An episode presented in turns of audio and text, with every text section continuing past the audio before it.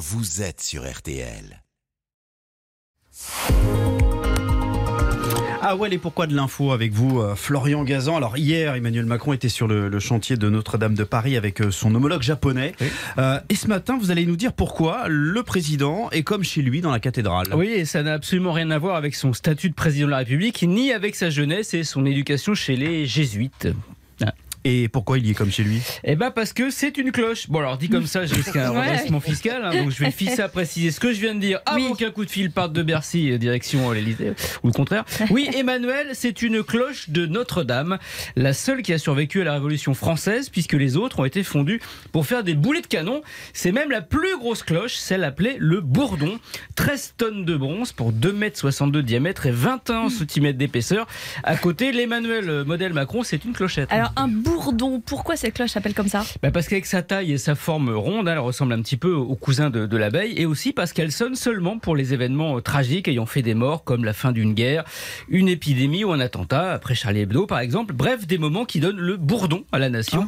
Les deux dernières fois qu'Emmanuel a raisonné, c'était pour des décès de chefs d'État, Jacques Chirac en 2019, et la semaine dernière hein, pour le, le pape Benoît XVI, actionné à la main, à l'ancienne, hein, façon Quasimodo, car depuis l'incendie de la cathédrale, eh bien, sa motorisation est en rade. Alors, et pourquoi on l'a baptisé Emmanuel, ce bourdon Alors figurez-vous, alors là je précise à nouveau que je parle de la cloche, hein, pas de notre président, qu'avant Emmanuel s'appelait Jacqueline. Voilà.